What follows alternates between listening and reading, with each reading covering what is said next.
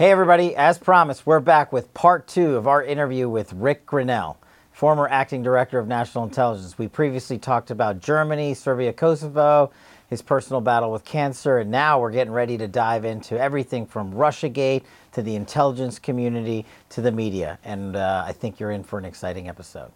So here's a question that I know a lot of people have asked me because they know you and I are such close friends and, and we're partners in, in government. But um, and it's one of your most prominent roles. But did you ever want to be the director of national intelligence? No. I didn't want to be acting. I didn't want to be DNI. You know this. I turned it down multiple times. So what um, happened? I mean, how does one get to I mean, I have my own stories about me not wanting certain jobs and ending up in them, but DNI, that's the cabinet level position. You're the head of the U.S. intelligence community, the DNI being the Office of the Director of National Intelligence. I mean, it doesn't get much bigger than that in terms of U.S. intelligence. I've spent 11 years at the State Department. I really know the State Department and I care very deeply about the State Department. I have a lot of friends there. I know what needs to be done at the State Department in terms of reforming, and my energy was always concentrating on the State Department, not on the intelligence side. But you know, one thing I will say is my first intelligence briefing was in 2001. 20 years ago. I've had tens of thousands of briefings and even more than that when it comes to reading raw intelligence. I am an expert on the con- consumption mm-hmm. of intelligence. I know what policy officials need. And you know, when when President Trump appointed me as acting director, um, you know, when the president calls and he asks you to do something, you have to do it. And he knew that I didn't really want to, but I could hear that this was a directive, and so I did it. And I, I did it on a temporary basis until they found the permanent one. I was happy to do that. It was a great experience. Well, it was a it was a big sacrifice for you. I mean, you, you were in Berlin as our ambassador with your family and you had to move across the ocean in 12 hours. In 12 hours. and I heard you had one condition attached to your move that got you a pretty uh, rock star deputy. Can you tell us a little bit about that? I did. I said um, to, to the president, I said, I will do this under one condition that Kash comes over and helps me. and that's the truth because I had worked with you up until that point and knew that you were an expert on on our intelligence programs. Well, let's let let me just real quick vignette on that. this is one of my favorite moments in government serving with you. We had a lot at the director of at the office of the director of national intelligence, but you were um, ambassador to Germany. I was deputy assistant to the president and senior director of counterterrorism. So that meant I had our hostage portfolio under me, and my team was working that hostage uh, rescue programs for America, some of our most sensitive stuff. And one of the hostages uh, was retrieved um, in no small part to your outstanding efforts while you were over in Germany. And you got to meet him and receive him and be the first U.S. representative um, to see him on the tarmac. Can you walk us through a little bit of that? And, and, and then we can, I think that dovetails into intel is how you get hostages home and a great yeah. foreign policy. So, so that you're talking about Pastor Brunson, yeah, and it was an incredible moment. And so, you know this, and anybody who knows me knows uh, I grew up evangelical Christian, and I have a mother who uh, is an amazing Christian woman who is filled with prayer for me every single day and is constantly challenging me to protect Israel.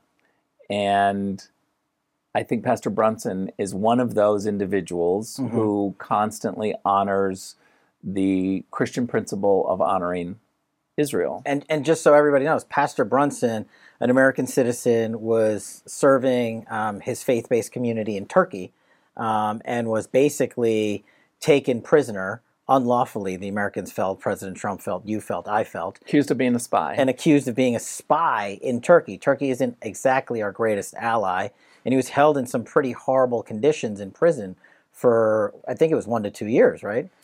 I don't remember exactly how long, but but too long. Too long is the answer. And uh, one of the greatest things about President Trump that I love is, and and I think this is biblical, is that President Trump is somebody who is willing to be used by God. He's very sensitive to religious liberties. He is some, I think, out of all the presidents that I've known, he is somebody who is immediately and innately open and sensitive to people of faith who are caught in a terrible situation or an injustice is against them. That's not to say that President Trump is the greatest Christian person I know. Um, I, but I think biblically, when you look at some of the great leaders that God has ever used, they're always imperfect people. And I think to embrace that uh, is is embracing the reality of a biblical principle. And President Trump, um, you know, I can tell you unequivocally, is incredibly sensitive to situations like a Pastor Brunson. And he works very hard on religious liberties issues. When he heard about Pastor Brunson, he was willing to take on our relationship with Turkey over a religious liberties issue that he knew was only about this one person in the moment, but really in reality, it was about all of our religious liberties. If you can't take that moment or recognize that moment, that what Pastor Brunson is representing is a moment for every single person's religious liberties, then I don't think that you're doing um, it justice to to be sensitive to what these issues really are about. And President Trump read that moment perfectly. He said to me, "Do everything you can. Get the Germans, get you know Europe, whatever we can do to pressure the Turks." And so I actually went to Chancellor Merkel. No one ever knows this. I've never said this publicly. I went to Chancellor Merkel to say, "Can you help us on Pastor Brunson? Can you pressure the Turks?" Now remember, Germany and Turkey have a very strong relationship. And to Chancellor Merkel's credit, she said, This is a terrible situation. We are going to do everything that we can. So I do think that the Germans helped. But at the end of the day, it was President Trump who was willing to make this an issue and to constantly say, We're drawing the line on this. And when Pastor Brunson was released. Yeah, I remember. I called, you and I were talking constantly, and I called you and you had, we had secured the release of Pastor Brunson. And I'll hand it back over to you now because this is I a pretty in- cool moment I was in Berlin and had to get down to Ramstein in Germany. in Germany. And it's far away. Germany's a big country. Yeah. And so um, remember, I also have to get down there and I can't tell my security team or a lot of people what's happening. And so we scrambled. I got in the car in 15 minutes and we had to drive because there were no flights. Yeah. And so we drove all night. I got there about two in the morning. President uh, uh, Pastor Bun- Brunson arrived, I think, around two thirty or three. Because we had flown him from Turkey to Ramstein. So I'm standing on the tarmac as the plane lands. The doors open. I watch as Pastor Brunson is coming down the stairs. Now, I have to tell you that it was very hard for me not to cry because I could sense the moment of what President Trump had just done for religious liberties Mm-hmm. with a NATO ally, with a country like Turkey, was monumental. And I felt the moment. And as Pastor Brunson came down the stairs, I was there with an American flag. I was just going to say, what did you hand him? And he grabbed the flag, unprompted, totally naturally, and kissed it.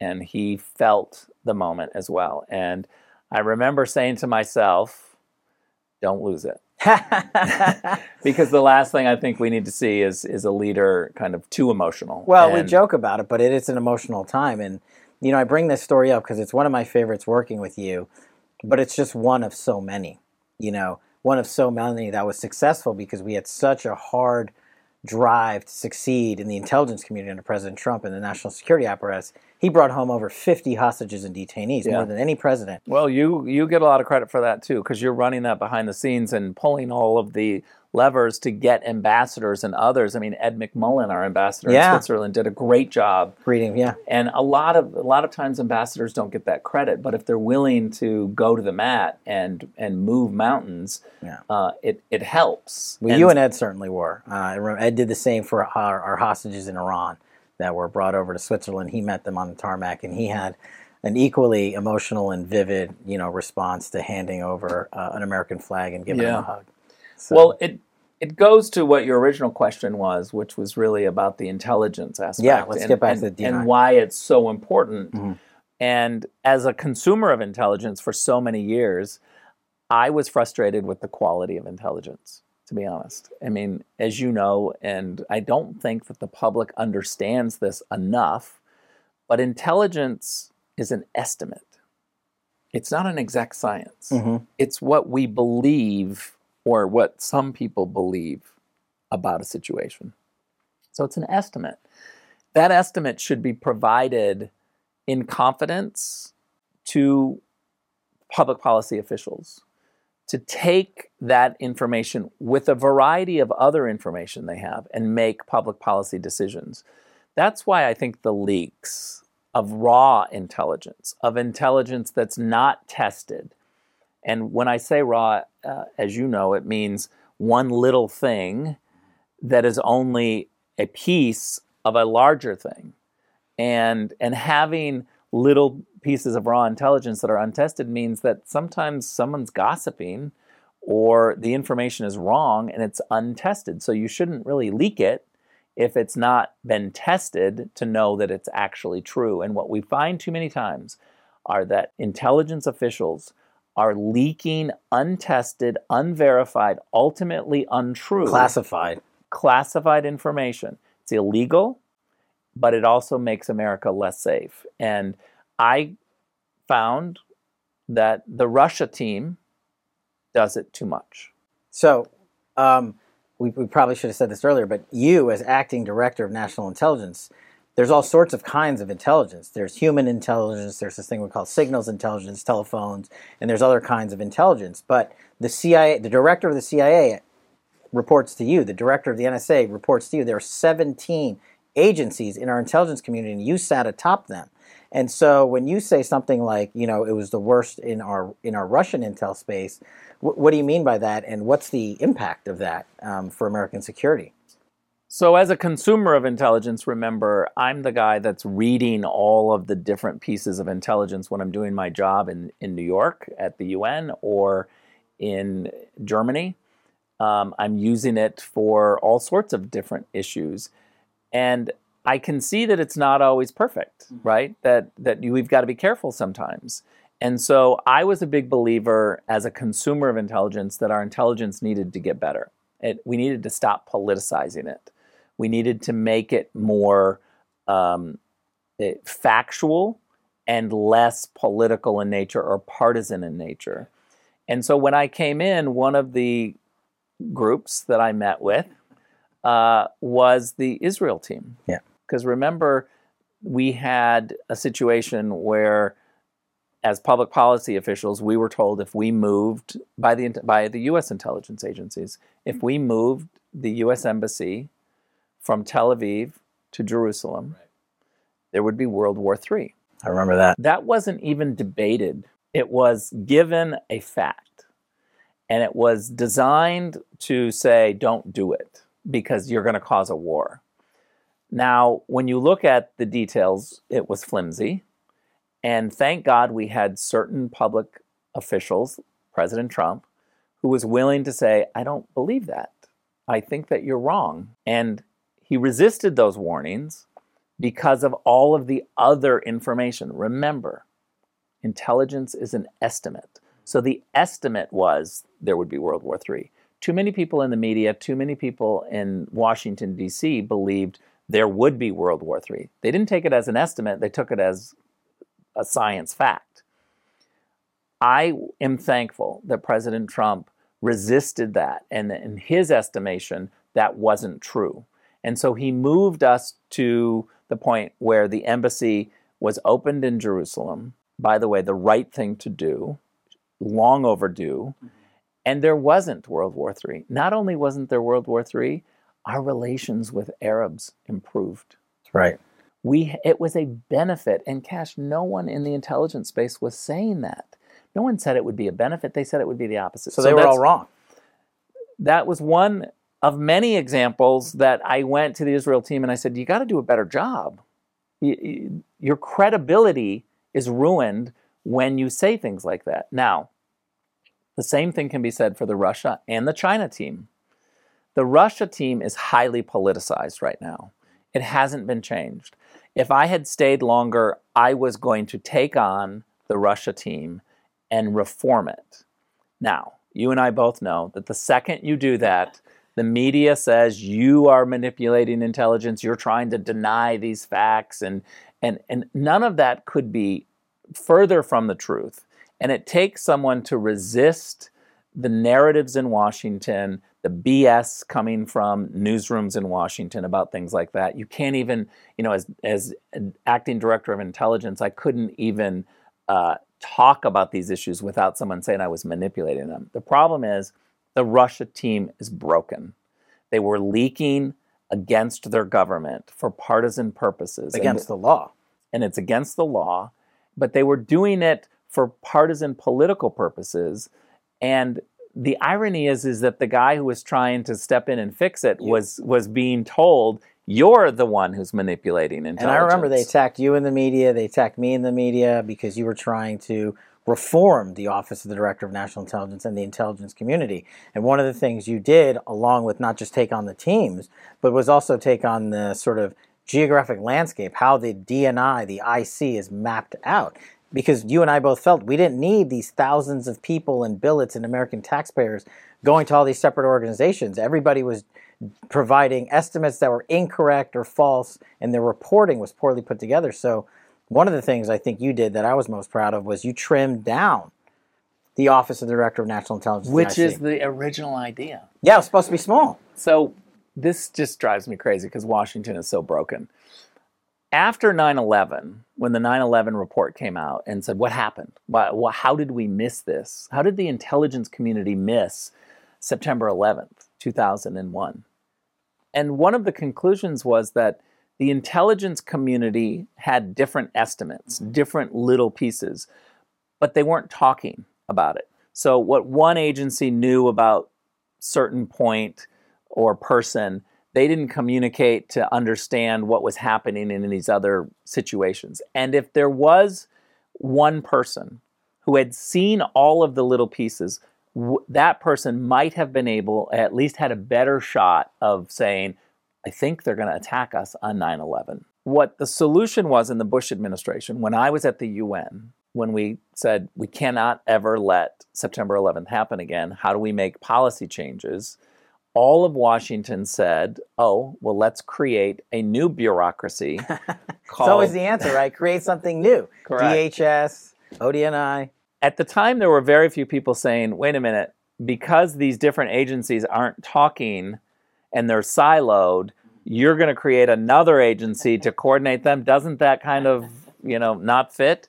No one was saying that, or very few were saying that. But I believe that that is the case now, is that the director of national intelligence, the office, is too big. Yeah it's become a competitive body with the other intelligence agencies. It's no longer a coordinating body. The original vision would would say, let's have like 50 to 100 people there that can just make sure everybody's talking. Not 5,000. Not as many as there are, and I won't give a number. um, but but what I found, and what career officials had done studies to find, is that the agencies were doing the same things and they were competing instead of complementing. And so, again, when I put forward a reform plan, I was attacked for manipulating intelligence by Adam Schiff, the same guy who refused to take my phone calls to hear what I was going to do. So, this is part of Washington's culture. Adam Schiff and by the way, Senator Warner, Mark Warner, both of them refused to meet with me. And let's just highlight who these individuals are. In Congress, Adam Schiff was chairman of the House Intelligence Committee, and Senator Warner was chairman of the Senate Intelligence Committee, who had direct oversight ownership of, from a congressional standpoint, My the intelligence community in Europe. I tried to coordinate with them. Mark Warner canceled a set meeting and then his office would never take a phone call to try to reset the meeting. So here I am faced with Adam Schiff and Mark Warner refusing to talk to me, but going out in front of the media saying Grenell's not coordinating with us on his reform package. And I thought, I'm not coordinating with you because you won't answer the phone I remember trying to get those meetings. and you won't have a meeting. And that's the ultimate. I've always said this. It was the politicization of the national security apparatus, in this case, the intelligence community, at the expense of the American people, because they wanted to go on TV and not actually meet and do the work, which you wanted them. And shame on these reporters. They lambasted me for not coordinating on the reform package. They never Yeah. spoke to me. They They hated you for being transparent. Remember, you're the guy under whose tenure uh, so much information was declassified properly that showed the depravity of the Russiagate hoax and the Michael Flynn case. The media and the American people had the facts themselves for the first time from the FBI's own documents because you were brave enough to war down that road and say, this information isn't going to hurt national security and no one's going to get killed, and the American people have a right to it. I remember But that. think about this. This is really important. The reason why the Washington D.C. media did not want me to be transparent in the with those agencies, with the information in the agencies, they didn't want us to be transparent because we were going directly to the American people with that information. They want the information themselves, so you have to read the Washington Post or the New York Times or Politico to get the information. They are the filter and they want to maintain being the one that gives the information. So when As they see it. As they see it. So when somebody like me or President Trump or any mm-hmm. cabinet official tries to be transparent, the media is not going to be your friend because you take away their business model. Well, they never were. I want to quickly ask you the following about one of the most important jobs on planet Earth while being the Director of National Intelligence, and that is something most people don't know about. It's called the Presidential Daily Briefing, the PDB. Your job is to collect all the information from the intelligence community and go to the Oval Office and brief the president on everything from A to Z, wire to wire. And you would go there week in and week out, multiple times a week. And I remember the media knocking him saying, President Trump and Rick Grenell don't do a PDB. He doesn't engage in the intelligence. I know that's not the case because I was in the Oval with you.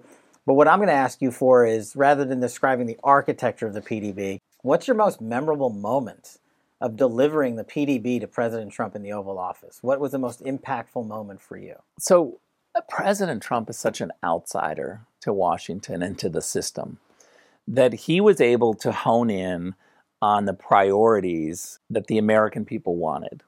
And he didn't get trapped into this Washington culture. Like, look, there's a whole bunch of people who would prepare all night for the PDB, the president's daily briefing. And all of that information would come from very smart people in Washington that were earnest in trying to get all of the information forward.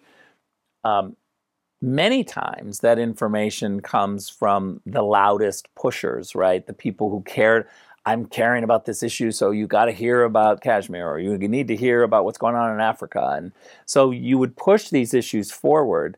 What I loved, and, and we were always prepared with the world. Yeah, And and the president would would get his his priority information about the world.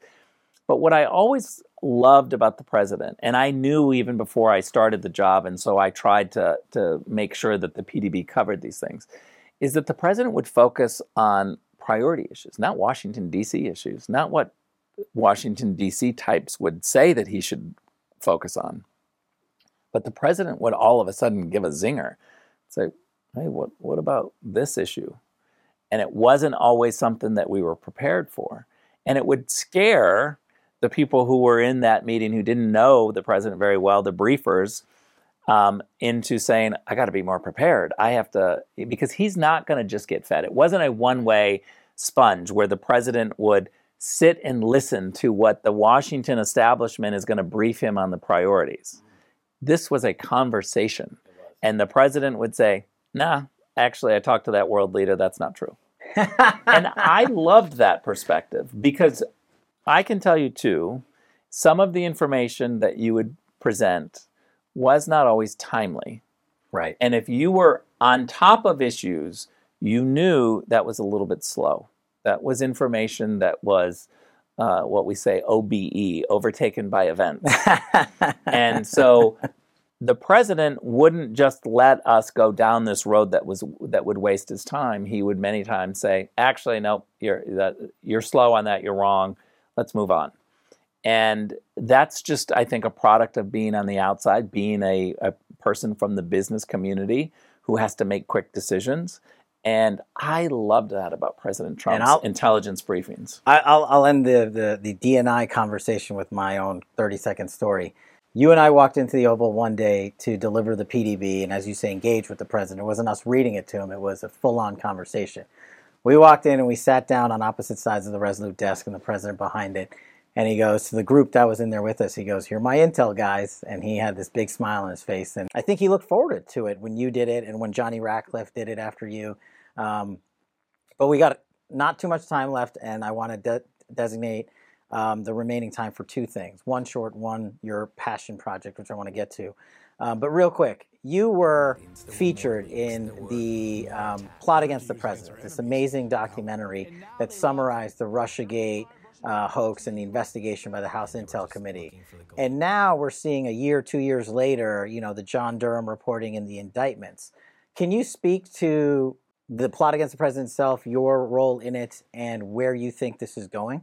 It's a big question. Um, let's start with where do we think it's going? I just don't know. I mean, I'm losing hope. I'm still hopeful. I think know. we're on the right track. I'm, I just think, you know, justice is supposed to be swift. And when it's not swift, it's not justice. Sure. And um, I'm frustrated that it's all of these years later. We've moved on on so many other topics. Um, I was disappointed, and I think I've shared this with you personally, that so far the only person that uh, you know we're talking about is this outside counsel. I mean, you're never going to be able to convince me that the phony Russia collusion investigation and narrative was done by some Democratic lawyer on the outside.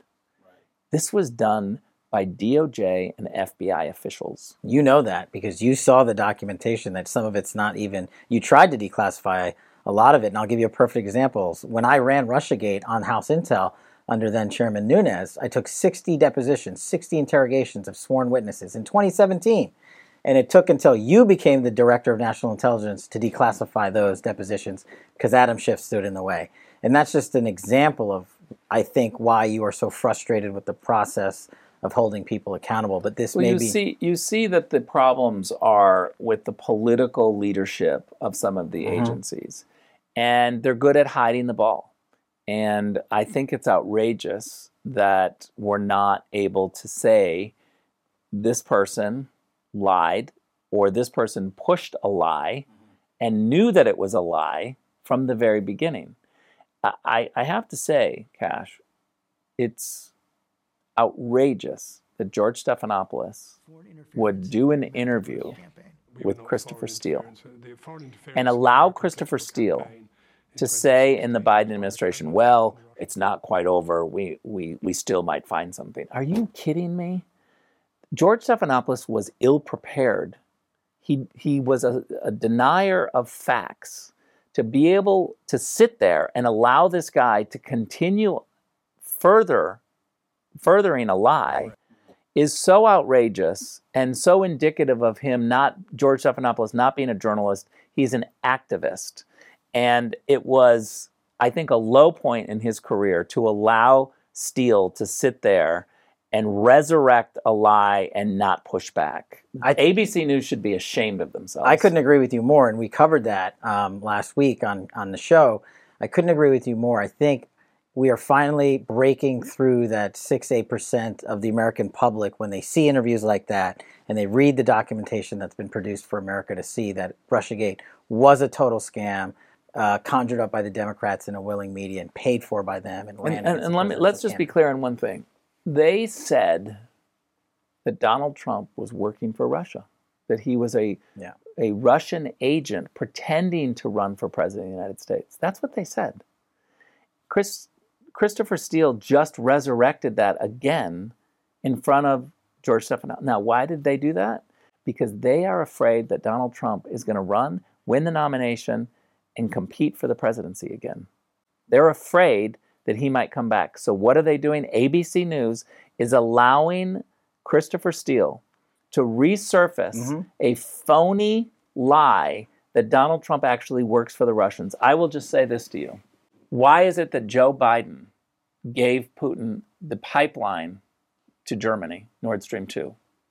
When Donald Trump held it up, that pipeline resurrects Russia. Yep. Their economy is in shambles.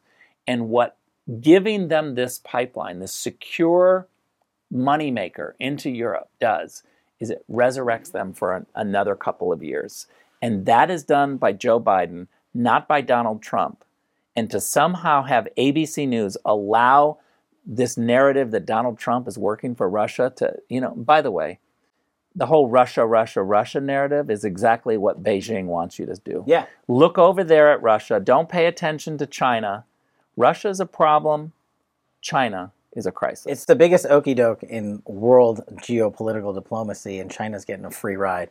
I couldn't agree with you more. And I think the fact that it was resurrected, I agree with everything you just said. But I do think the fact that it was resurrected is they overplayed their hand, and it's going to come back to them because it's going to show how much of a corrupt and fraud DOJ and FBI we had. But I do want to talk about one thing that I know is your pride, your passion project. You're a California guy. You live here. Um, your family's here, and you are doing so many great things for the state of California and your California initiative um, that I want to talk about them. I know you're doing everything from water to election security to securing California's economic powerhouse. What is it? What are you doing, and why are you doing all of this in California? And can I bring it east? Yeah. Well, I don't know about bringing it east, but um, you know, California just suffered uh, one of the biggest losses ever. We're losing power in Congress. And while some people might say, oh, yeah, you're only losing a congressional seat, California has always been the best state, the biggest state, the uh, state that everything is tried first in. We're California. We're the best. And yet, over the last five, six, seven years, we've not been the best. And we have a political leadership in Sacramento that is controlled by one political party, and it's driven us off the cliff. And that's why we're losing power. People are leaving California. I thought about leaving. Really? And and you know, it gets to the point where it's so expensive and the policy I mean, we're running commercials now. I just saw one last night. The state of California is now running commercials telling people from 4 to 9 p.m turn off your power, turn down, unplug. Because there's not enough energy. We don't have enough energy. We're telling people not to water their lawns and take quicker showers, and they, they put these little things in the showers that, that take away water consumption. And look, all of that can be good, but not as a public policy. We live on the ocean. We should not have a water problem. We're California. We should not have an energy problem. By the way, as the country, the United States, completely revamps our energy policies and exports to include liquid natural gas. The explosion of US LNG. Do you know that not a single LNG terminal is on the west coast of the United States? Not in Washington, Oregon, or California, not a single terminal. Because all three very progressive liberal Democrat governors won't allow it to happen. They're not allowing the West Coast to participate in this. But you know who is building one? Mexico. because they say, well, if the West Coast isn't going to be able to supply LNG to China, we will. And so now Asia is going to get LNG via Mexico. Wow. Because Gavin Newsom in the largest state in the country is not putting a terminal to be able to participate in LNG production and and uh, export. So staying in energy, how do you counter that? How does your California First initiative? So so all of these issues come to me, and I, we thought about leaving, and we decided, you know what, California's too great. We're going to stay, and so I decided to put together a plan it's not very sexy. It's a long term plan. Whenever you have long term strategic plans, people get bored. They don't pay attention. They don't pay attention. But I'm passionate and I'm traveling the state talking about Fix California. And I would love for people to go to fixcalifornia.com. We're doing three things. There's, there's probably 20 things that we could do, but we've narrowed it down to three things. We are taking the fight for voter integrity to every single county in California. We're asking them to comply with the law, clean up the voter rolls, and make sure that every single person on the voter rolls is legally on the voter roll. So we're cleaning up the voter rolls in every county. Two, we're doing a data play and going through and finding disenfranchised conservative voters. How many people live in California who are conservatives who are just not involved because they think, why? It's not worth it. Uh, the state is is often progressive, uh, far left territory. We've already found 1.3 million Californians who are conservative unregistered to vote. So we're 1.3 million? 1.3 million unregistered. So we're going to change that. We're going to get greater participation from conservatives in California politics. We're going to do to California what Stacey Abrams did to Georgia. Wow. The third thing that we're going to do is very important. Next year, in 2022, we will have on the ballot a voter uh, initiative which will ask California voters do you want to upend the way we fund education in the state and have the money that the state spends per pupil per year follow the student and the family's decision as to where to go to school? So they can the, choose. They would totally choose. It would create 100% competition amongst our schools in California. This will be on the ballot in 2022 asking voters do you want the money the state spends on education to follow the students. This means if you like your public school, you'll be able to stay in your public school. If that school is doing a good job, if it's competitive, if it's reaching the people that it needs to reach, then you will continue be able to continue to go to that public school. But for those parents who find that their kid is in a crappy school and trapped in that crappy school, because they can't afford to go to a private school. They are told you have to go to the school down the street. They don't have options, and that's not fair. So, what I believe is that the great American principle of competition is exactly what we have to do to our schools. Let our schools compete. Now, after a year and a half of Zoom school, I can't tell you how many parents I've heard from that are saying, I didn't know what was going on inside my kid's classroom.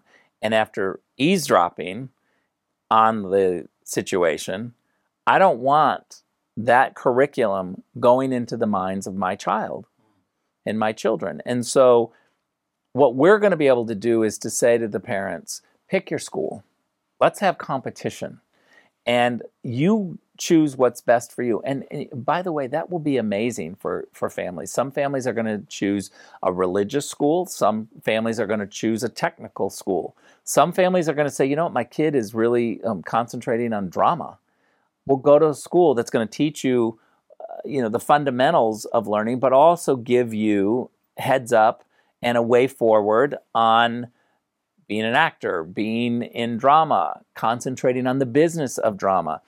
It's going to allow us to to feed our kids what they really need. And parents will be able to choose. And by the way parents will be fundamentally involved in this decision. I think we need more parents involved in schools not fewer parents. So i'm going to you forgot one thing about all the amazing things you're doing in california and i know we probably shocked our audience with a lot of our conversation but this one actually shocks and surprises me in a good way your California, your Save California initiative, it's not a Republican thing, it's not a Democratic thing. You're actually doing it bicamerally with both parties. That might be the only place in America I've heard of such a great measure being done that's apolitical.